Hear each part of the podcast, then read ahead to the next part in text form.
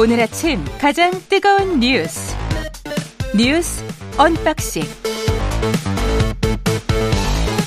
네, 오늘 뉴스 unboxing은 확장판으로 준비했습니다. 월요일 확장판.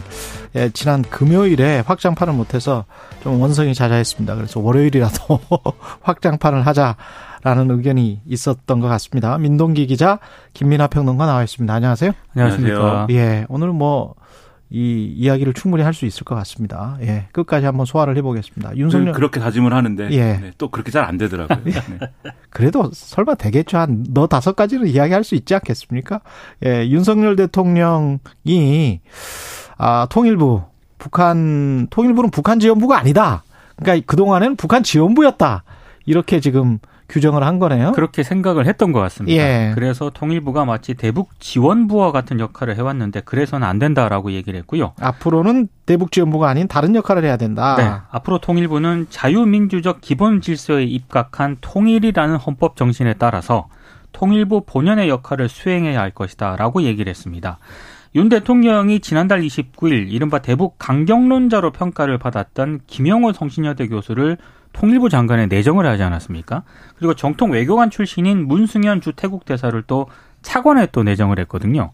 어, 이례적으로 장차관을 모두 통일, 통일부 외부에서 발탁을 한 데다가 대통령실 통일비서관 같은 경우에는 북한 인권 문제를 강조하는 김수경 한신대 교수로 교체될 예정이다라는 보도까지 있습니다. 그렇군요. 그런 점을 감안을 했을 때 어, 외부 이제 인사라든가 강경론자들을 통일정책 책임자 자리에 앉혔다는 그런 얘기인데 앞으로 통일부의 핵심 업무가 남북 대화라든가 교류보다는 북한 인권과 같은 압박 중심의 정책으로 재편이 될 가능성이 높다. 대다수 언론들이 이렇게 전망을 하고 있습니다. 저는 권영세 장관의 의견이 궁금합니다. 어떻게 생각할지 모르겠는데.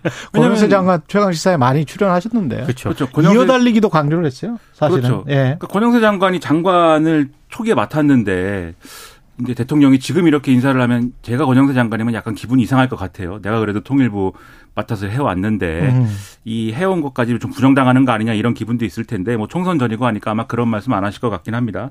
근데 이제 이런 문제는 있을 수 있습니다. 이거 언론에 이제 여러 가지 지적이 있는데 통일부가 그동안 이제 역할이 변화해온 역사가 있거든요.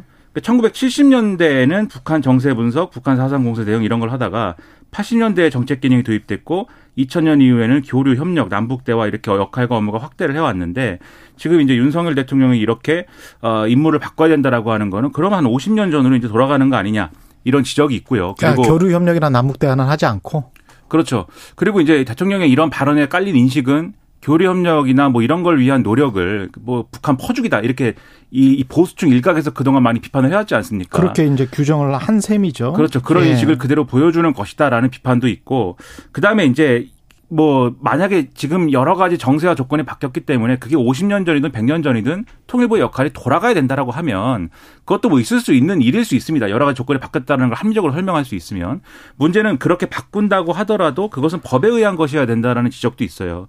그러니까 정보조직법이라는 게 있지 않습니까? 음. 그 정보조직법에 보면은 이 부처는 하는 일이 뭐다라는 그렇죠. 걸 규정을 하게 돼 있습니다. 통일부는 뭐라고 규정이 돼 있어요? 통일부의 경우에는 통일부 장관은 통일 및 남북 대화 교류 협력에 관한 정책의 수립, 통일 교육, 그 밖에 통일에 관한 사무를 관장한다. 이렇게 돼 있거든요. 남북 대화 교류 협력이 써져 있네요. 네. 그렇죠. 예. 그렇기 때문에 만약에 법에 적시돼 있습니다. 그렇죠. 그래서 통일부의 역할과 기능을 바꾸고 싶다면 사실 정부조직법을 개정해서 그에 맞는 역할을 규정하고 그걸 국회 합의를 통해서 이끌어내는 것이 필요한데 뭐 실질적으로 현실적으로 정부조직법 개정은 어렵지 않겠습니까? 예. 그 아무래도 민주당이 여기에 반대할 것이기 때문에 그렇기 때문에 이런 식의 어떤 우회적인 인사를 통해서 통일부의 기능을 바꾸는 것을 시도하는 것이라고 봐야 되겠지만 그게 법적으로 정당한가에 대한 논란은 여전히 뒤따를 수밖에 없는 조건이다 이런 비판이 나온다는 겁니다. 그 보도도 보면 남북 대화나 교류 협력보다는 북한 인권 등 압박 중심의 정책으로 재편될 것이다 이런 보도가 나와 있는데 뭐 북한 인권을 강조하는 것도 좋겠죠. 그렇지만 정부에서 할 일과 아, 탈북민을 중심으로 한 시민단체에서 하는 일이 그게 똑같아서는 안 될 것 같거든요. 그렇죠. 예. 그게 그리고 탈북민을 중심으로 한 시민단체가 하는 것도 뭐 중요한 일인데 그거는 그쪽에서 하면 충분히 되는 일이고 정부는 남북 대화 교류 협력을 하면서 뭔가 좀 큰 그림에서 일을 해야 되지 않나 그런 생각이 듭니다. 그리고 지금 예. 예. 지금 동아일보 보도를 보면은요. 예.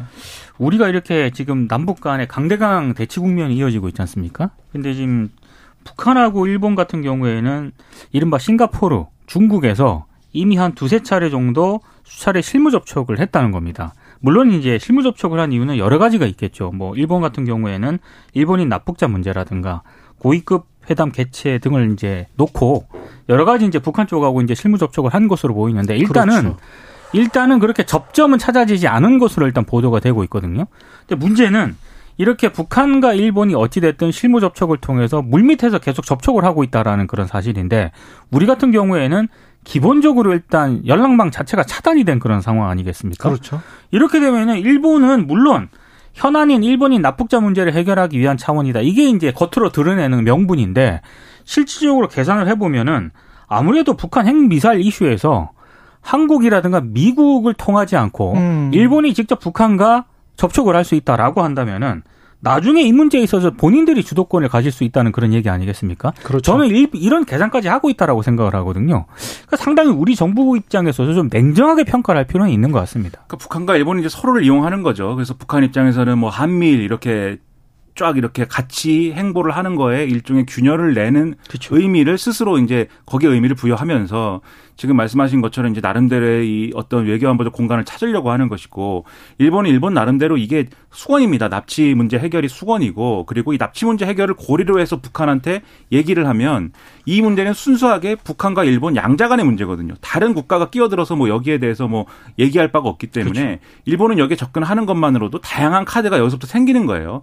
자신들이 북한과 지금 대화를 하고 있기 때문에 등등으로 인해서 요걸 가지고 이제 동, 이 동아시아 정세를 이끌어갈 수 있다라는 그러한 축이 하나가 있다라는 계산을 하는 것이고 또 국내적인 여론도 호의적입니다. 이 납북자 문제 해결한다고 하면. 그렇죠. 그러니까 이런 거를 다 이용하려는 게 두 개의 어떤 계산이 맞아 떨어지는 건데 그럼 뒤집어 얘기하면 앞서 말씀하신 것처럼 서로 이게 성과가 이 크게 날 것이다라고 하고 접근을 하고 있는 거냐. 그렇지는 않은 거거든요. 그렇죠. 그렇죠. 그럼 이걸 역으로 우리 입장에서 생각을 해보면 우리가 남북 대화를 통해서 지금 얻을 게 하나도 없다. 이렇게 생각할 수 있습니다. 그리고 냉정하게 얘기했을 때 북한하고 대화를 해서 지금 뭐 성과가 있겠습니까? 없겠지만 음. 그렇지만 예를 들면은 그러한 어떤 주장을 하면서 명분을 찾을 수도 있는 거지 않습니까? 왜 이 권영세 장관 체제의 통일부가 이 담대한 제안 이런 거를 왜 갖고 있겠습니까? 비핵화를 어쨌든 하면은 우리가 엄청나게 많은 어떤 어 지원을 할 수 있다라는 얘기를 그게 뭐 이미 실패한 정책이다 등등의 여러 지적이 있지만 그런 얘기를 고수한 이유가 뭐겠습니까? 그게 결국 명분을 쥐고 가는 거거든요. 음. 그런 걸 하는 게 통일부인 거고 예를 들면 대북 적대 정책이라든가 우리가 북한에 대해서 좀 뭔가 이 여러 가지로 안보적인 차원에서 뭔가 공세를 편다든지 이런 거를 하는 부서는 국정원이라든지 또는 대미 외교를 통해서 미국을 통한 압박이나 이런 걸 가능할 수 있게 하는 외교부라든지 이렇게 하면 되는 거거든요. 그리고 이 다른 명분을 위해서 필요한 게 사실은 통일부의 역할인 것인데 그거는 이렇게 이 그 길은 없애고 음. 이렇게 어떤 하나의 길만 계속해서 고수하는 것이 과연 이게 이 바람직한 결과를 만들어낼 거냐에 대해서는 의문이 커지고 있다라는 점을 이 북일 대화가 지금 보여주고 있는 상황이라는 겁니다. 그래 북한은 또 현정은 현대그룹 회장의 방북 뭐 검토할 필요도 없다. 검토하지 않는다. 거부를 했습니다. 그 사실상 거부 입장을 표명을 했는데요. 예. 이게 이제 거부 입장을 표명을 한 것 자체도 일단 눈여겨봐야 되지만 어디를 통해서 이제 거부 입장을 표명을 했는가? 이게 지금 외무성을 통해서 발표를 했거든요. 외무성을 통해서. 네, 북한이 지금까지 남북 관계의 특수성을 감안을 해서 보통 조국 평화 통일 위원회라든가 아. 아태위를 통해서 이 입장을 밝혀왔거든요. 외무성을 통해서 이 입장을 밝혔다라고 하는 거는 너희는 남이다. 그러니까 남북 관계 특수성 아니라 이제는 일반적인 국가 관계로 파악을 하겠다. 아. 이렇게 이제 설정을 한 것으로 해석이 되고 있습니다. 그러니까 보통은 이제 말씀하신 조평통을 통해서 뭐 이런 얘기를 하는데 왜냐하면 남북 간의 공이 사실은 그 동안에 이 어, 서로 간의 정책의 기본적인 어떤 틀이라는 거는 지금 말씀하셨지만 이 분리된 국가가 아니라 이건 뭐 다른 인식과 관계 있는 게 아니라 서로가 헌법이라든가 이런 법률 체계에서 규정하고 있는 바 자기들의 국가의 일부이다. 그러니까 우리는 북한이 우리의 일부인 것이고 북한은 한반도와 그 부속 도서가 그렇죠. 우리 일부입니다. 그렇죠. 헌법에 부, 북한은 예. 똑같이 우리를 규정하는 것인데 다만 그러면 우리 입장에서 북한은 뭐냐 그래서 적대 국가 다른 국가가 아니라 그것은 반국가 단체이다 이렇게 규정하고 있는 거잖아요. 그 그렇죠. 이 모순을 해결하기 위해서 예. 그런데 그런 아니요. 시스템이 있기 때문에 지금 총뿌리를 겨누고 있다 하더라도 예. 그게 해소되지 않은 상황이 있기 때문에 여기서부터 이런저런 대화를 하자 또는 뭐 어, 대화를 해야 되는데 총을 쏘면 안 되는 거 아니냐 또는 뭐 이 군사적인 적 적대 행동은 중지해야 되는 거 아니냐 명분이 다 여기서 나오는 그렇죠. 거예요. 근데 북한이 이런 식으로 어 외무성 통해서 우리는 남남이다라는 식으로 이제 접근을 하기 시작하면 국가 대 국가 간의 어떤 문제로 보겠다는 거 아니겠습니까? 근데 국가 간 국가 간의 문제가 이 두 국가가 친한 사이고 국제 질서 하에서 우호적인 사이의 국가 간의 국가다라고 하면 그것도 나름대로 뭐 우리가 그런 방법도 있다라고 볼 수 있을 텐데 적대 국가로 규정돼 있죠. 그렇죠. 네. 이거는 지금 총뿌리를 겨누고 있기 때문에 적대 국가인 것이고 적국인 거예요. 그럼 적국 음. 사이에 무슨 뭐 협상이라든가 무슨 교류가 가능합니까? 그것은 가능하지 않죠. 북한은 지금 그렇게 주장을 하는 거여서 서로 하는 거예요. 우리는 앞으로 북한하고 얘기할 필요 없어. 북한도 앞으로 남한하고는 얘기 안 할 거야. 이런 서로 이런 어떤 주장을 서로 하고 있는 것이기 때문에 이게 우발적인 군사적인 충돌이나 이런 것으로 좀 확전되지 않도록 리스크 관리를 해야 되는데 걱정이 많이 생깁니다. 북한과는 적대 국가라서 계속 기량적인 관계를 가져가고 한국 내에서는 또 반국가 세력이랑 싸우려면 굉장히 좀 힘들겠네요. 예. 윤석열 정부는 굉장히 힘든 일을 지금 하고 있습니다. 예. 정신적으로 물리적으로 굉장히 피곤하겠는데 이렇게 되면 예. 저도 힘듭니다. 예. IA, 뉴스를 봐야 되는데. 예. IAEA가 오염수 최종 보고서를 곧 내일 공개 내일 공개를 예. 할것 같습니다. 일단 언론 보도를 종합을 하면은요. 라파엘 그로시 IAEA 사무총장이 내일 일본 도쿄에서 기시다 후미오 총리를 만나거든요. 이때 아마 최종 보고서를 전달을 하고 내용을 설명을 할 예정입니다.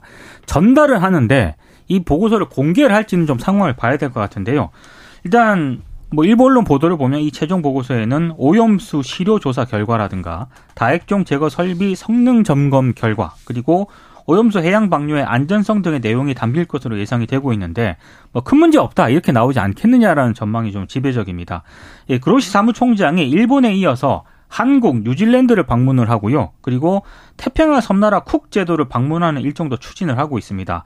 아무래도 이제 오염수 방류에 대해서 이들 나라들이 국민적인 불안이 굉장히 큰 나라들 아니겠습니까? 그러니까 설득을 하겠다 아마 이런 차원으로 보이는데 일본은 이 최종 보고서 발표를 계기로 아무래도 후쿠시마 수산물 수입 규제 해제로 연결시키려는 그런 움직임도 보이고 있는데요.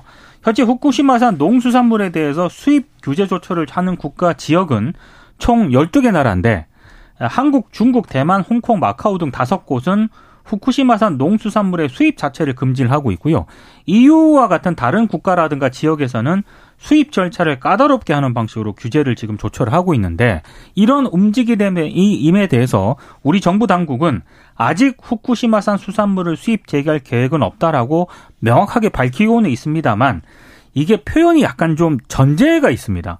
우리 국민이 안심하고 수산물을 먹을 수 있는 상황이 되면 그때 가서 검토할 일이다라고 지금 입장을 밝히고 음. 있거든요. 그러니까 이 전제 표현을 두고 여러 해석이 좀 나오고 있습니다. 좀 시간이 지나면 어떻게 될지 모르겠습니다. 네. 그런데 표현이 뭐 어쨌든 간에 방침은 유지가 돼야 됩니다. 왜냐하면은 이게 우리 이제 정부와 그다음에 IAEA와 뭐 그다음에 심지어 이제 이 방류하는 물을 뭐 마실 수 있다라고 주장하는 과학자들도 사실 후쿠시마 연안에서 잡히는 생선이라든가 해산물의 경우에는 안전을 담보할 수 없다 이 얘기는 그렇죠. 하는 거지 않습니까? 그리고 실제로 도쿄전력이 위치 그 도쿄전력이 이제 후쿠시마 원전이 위치해 있는 그 인근에서 잡힌 생선에 세슘이 검출되고 이런 일들이 있는 거잖아요. 왜냐하면 거기는 직접적으로 이 사고 당시부터 방사성 물질들이 방출된 곳이고 바로 앞에 있기 때문에 거기서 이제 이 살거나 거기서 잡힌 물고기들은 당연히 우리가 먹어 먹을 수 없는 거죠. 음. 방류 문제와도 사실은 방류하더라도 방류를 우리가 정당화하더라도 그건 안 되는 겁니다. 그렇죠. 그렇기 때문에 그 방침은 바뀌지 않아야 된다고 저는 생각을 하고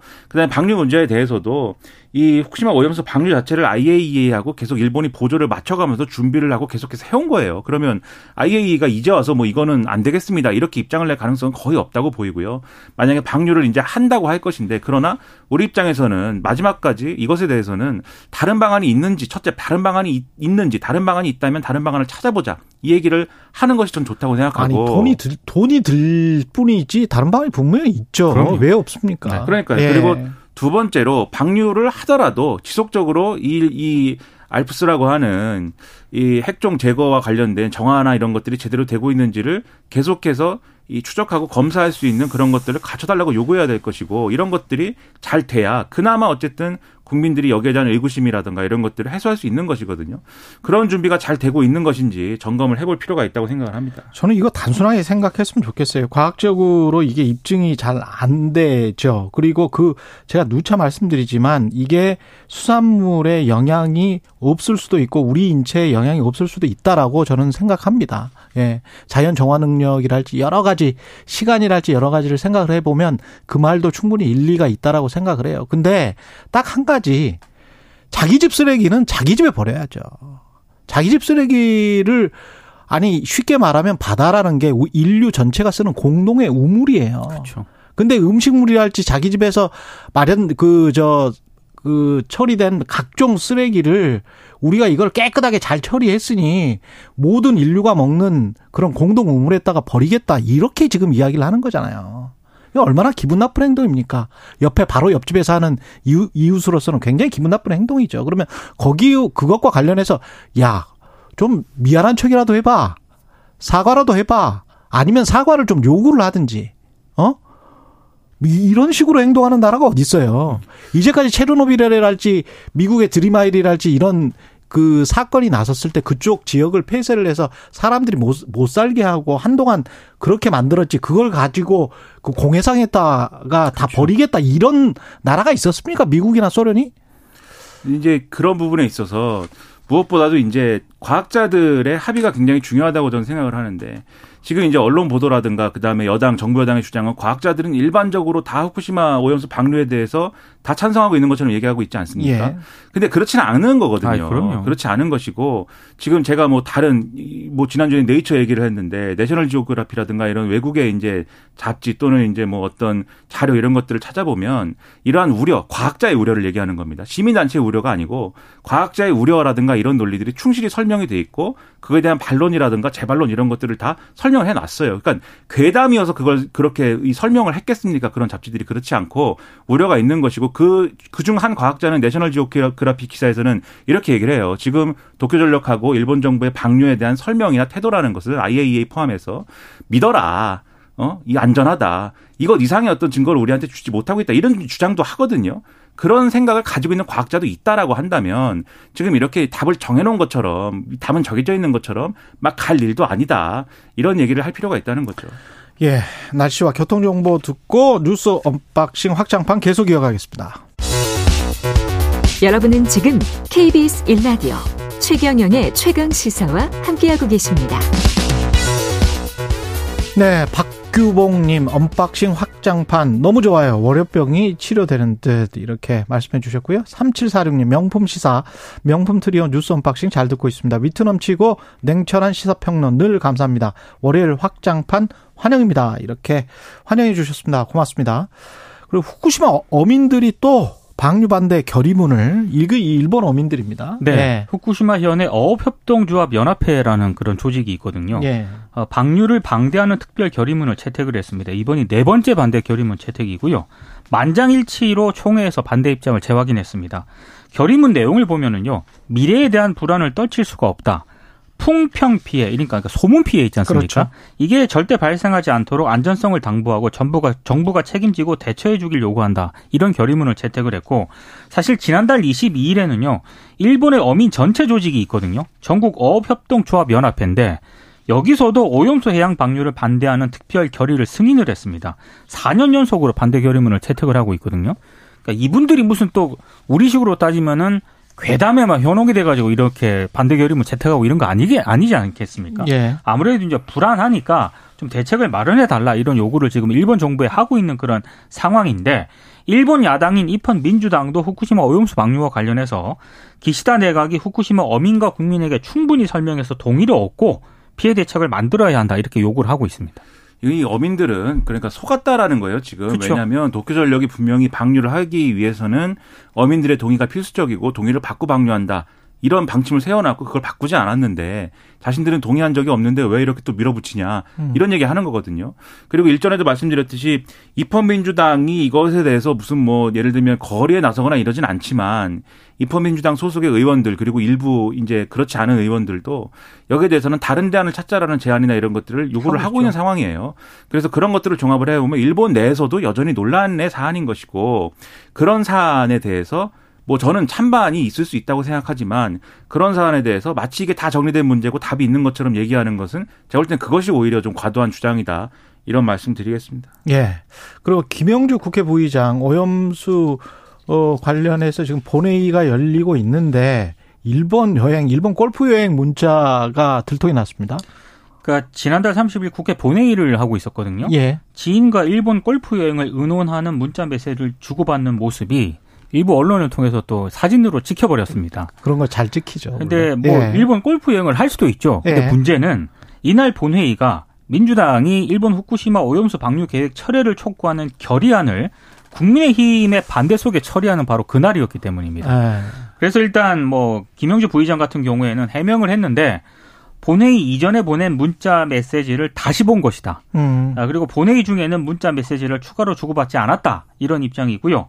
지금 뭐 민주당 같은 경우에는 어제 당에서도 파악 중이다. 이런 입장을 내놓았거든요. 국민의힘 같은 경우에는 뭐 기- 집중 공세를 좀 펼치고 네. 있습니다.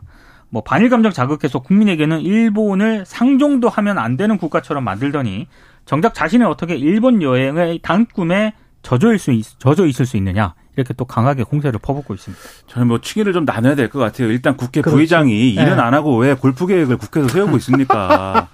그거 뭐 이상하잖아요. 그게 뭡니까? 그 제가 좋아하는 이모티콘이 있거든요. 그게 눈치 챙겨 뭐 이런 이모티콘이 있어요. 네, 시기와 때가 갑자기 다그 이모티콘이 생각나네. 시기 예. 때다 부적절했습니다. 예. 뭐 그런 딴짓을 하고 있습니까? 이런 의문이 있고 그다음에 골프를 꼭 쳐야 됩니까? 저는 골프 애호가들이 골- 골프 애호가가 아니기 때문에 예. 골프를 꼭 쳐야 되는가? 일본까지 가서 쳐야 되는가? 이런 의문이 있어요. 일본이 좀 싸, 싸거든요. 한국보다. 잘 아시는 잘 예. 아시는군요. 저는 네. 잘 알고 있습니다. 아니 뭐 홋카이도에 먹을 거 많고 볼 거 많은데 거기 가서 또 골프를 치고 싶다 이게 잘 이해가 안 되고 그다음에 네.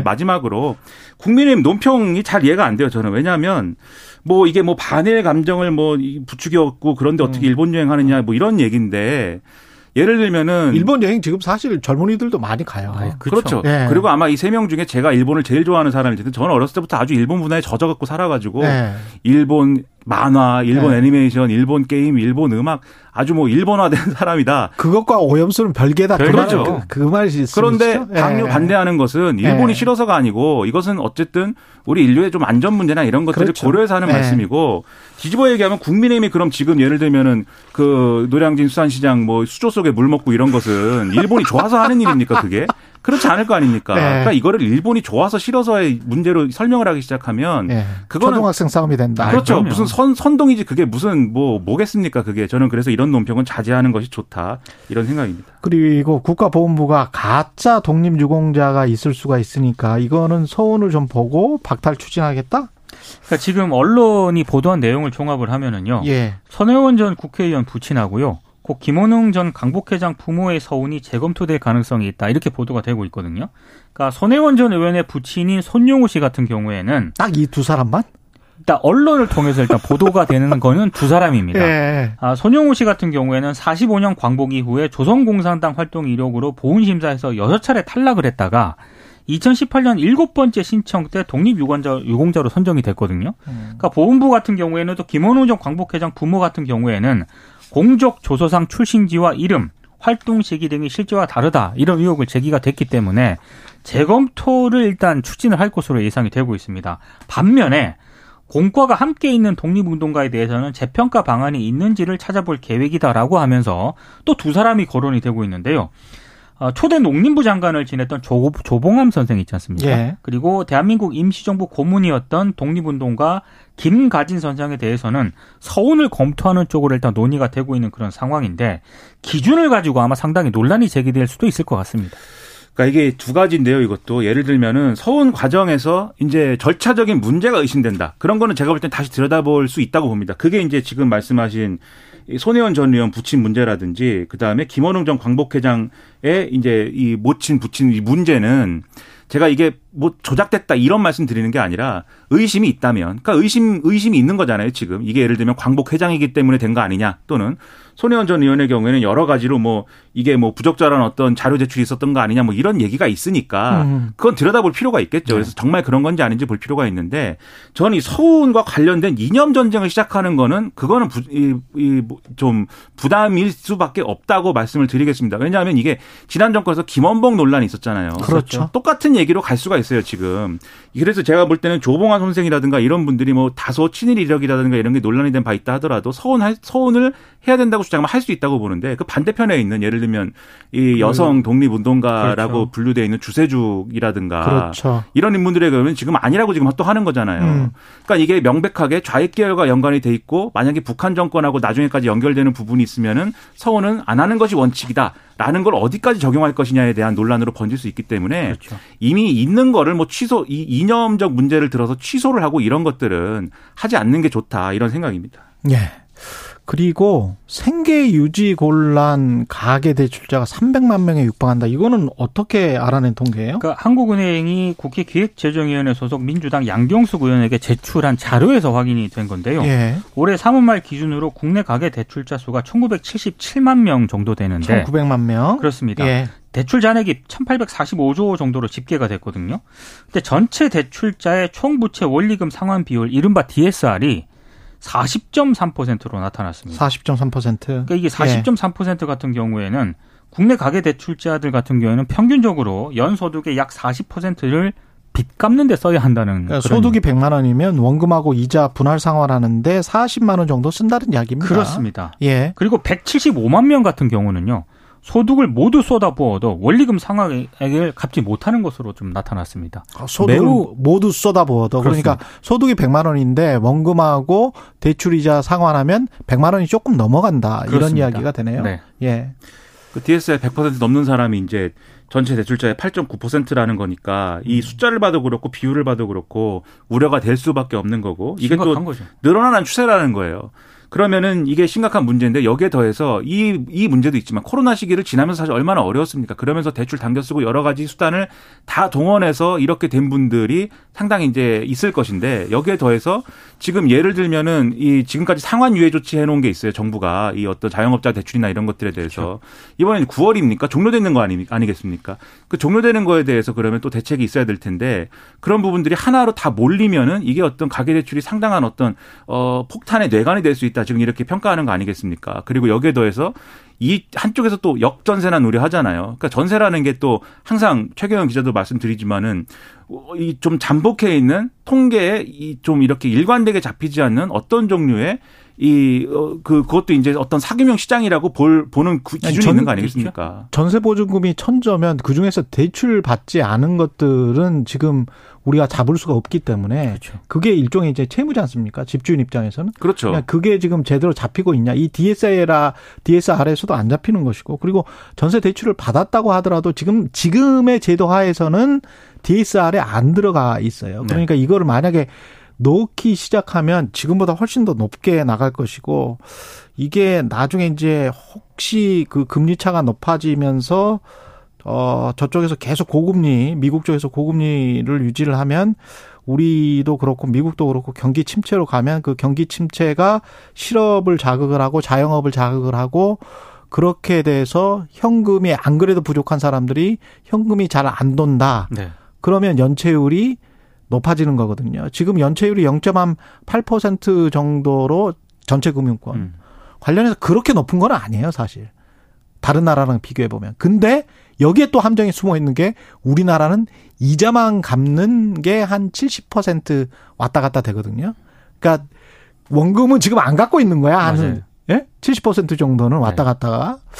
그래서 이 만약에 이런 상황이 되면 어, 뭐, 어떻게 할 수가 없잖아요. 그러면 그 다음에는 자산 매각으로 가거나, 음. 자영업 폐업으로 가거나, 뭔가 보험을 해지해서 당장 먹고 살 수 있는 현금을 마련하는 상황으로 가는 게 그게 경기 침체인 겁니다. 그래서 실업률을 좀 예의주시해서 봐야 될 필요가 있다. 그런데 지금 현재 실업률은 그렇게 뭐 높지 않다. 전혀 음. 걱정할 단계는 아니다. 그러나 잠복해 있을 수 있는 수많은 수치들이 있기 때문에 그렇죠. 예. 그걸 조심해야 된다. 미 연준이 자꾸 얘기하는 게 불안합니다. 예. 그 금리를 더 올려야 된다 이렇게 얘기했을 때 처음에는 아 엄포다. 예. 그렇게 생각을 했는데 요즘 분위기는 아 진짜 그럴려나 이런 분위기인 것 같고. 문제는 내년까지 4% 그렇죠. 이상으로 갈 지금 그 확률이 높다는 거 아니에요? 경제 전문가들이 그렇죠. 다 그렇게 이야기를 내년까지 미국이 4% 이상으로 가는데 우리가 글쎄요. 언제까지 버틸 수 있을지 3.5%로. 그리고 예. 오늘 뭐 자영업자 경기 전망 이런 거 보면은 별로 체감 이 경기도 좋지 않은 상황이 그렇습니다. 이어지고 있어서 이런 예. 주관적인 것도 있거든요. 예. 대책을 좀 많이 마련해야 된다라는 생각입니다. 그리고 이낙연 전 대표 호남을 방문을 했습니다. 본격 정치 행보를 하는 것 같습니다. 그러니까 민주당이 중요한 역할을 해줘야 되는데 국민 기대에 많이 미흡하다 이런 얘기도 있고요. 예. 혁신의 핵심은 도덕성 회복과 당내 민주주의 활성화라고 얘기를 했는데 아무래도 민주당이 전당대회 돈봉투 사건 등을 거치면서 방탄 정당 논란에서 자유롭지 않다 이렇게 지적을 한 것으로 보이는데 아무래도 이제 앞으로 당내 여러 현안들에 대해서 목소리를 좀 높이지 않겠느냐 이런 전망이 좀 나오고 있습니다. 이재명 대표가 그 교섭단체 대표 연설에서 한 얘기 중에 제가 제일 좋다고 생각하는 대목은 과거의 민주당과 싸우겠다 이 대목이었습니다 사실.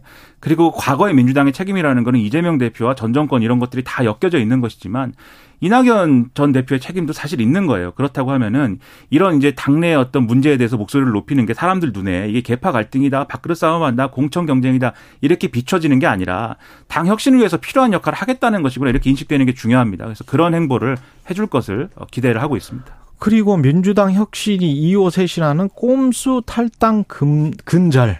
그러니까 이번 주 내로 발표를 한다라고 하는데요. 예. 비위 의혹에 휩싸인 인사가 당 조사라든가 징계 절차를 받기 전에 자진 탈당하는 관행을 좀 근절하는 그런 취지에서 아마 꼼수 탈당 방지 이런 혁신안을 낼 것으로 보이는데 근데 정당법을 개정을 해서 어, 자진 탈당을 원전 차단하는 그런 방식보다는요. 당원 당규 개정이라든가 당 지도부 차원의 입장 표명 정도로 가닥을 잡은 것으로 일단 보이고요. 그래서 당원 당규에 적시된 자진 탈당자 복당 벌칙 규정을 좀 강화하는 차원 아니겠느냐 이런 전망이 나오고 있습니다. 저는 혁신의 논의가 좀 더 세심하게 이루어져야 될 필요가 있다고 보고요. 당연히 그런 꼼수들에 대해서는 국민들이 참 이 문제다라고 생각하지만 결사의 자유 이런 것들에 대해서 혹시 훼손하는 게 없는지 들여다봐야 되고 혁신위가 하기로 했으면 그것에 대한 당의 태도가 어떤지 굉장히 중요한 거거든요. 이거를 무력화시키지 않아야 된다 이런 말씀 드립니다. 예, 2723님 뉴스 unboxing 확장판 고정합시다. 뉴스의 세세한 설명과 정확한 비판 시원합니다. 최경영 기자님, 박민하 평론가 아니고요. 김민하입니다. 네, 저 김씨입니다. 예, 네. 예, 민동기 기자님 응원합니다. 대한민국에서 제일 많은 김씨입니다. 뉴스 언박싱 민동기 기자 김민아 평론가였습니다. 고맙습니다. 고맙습니다. 고맙습니다.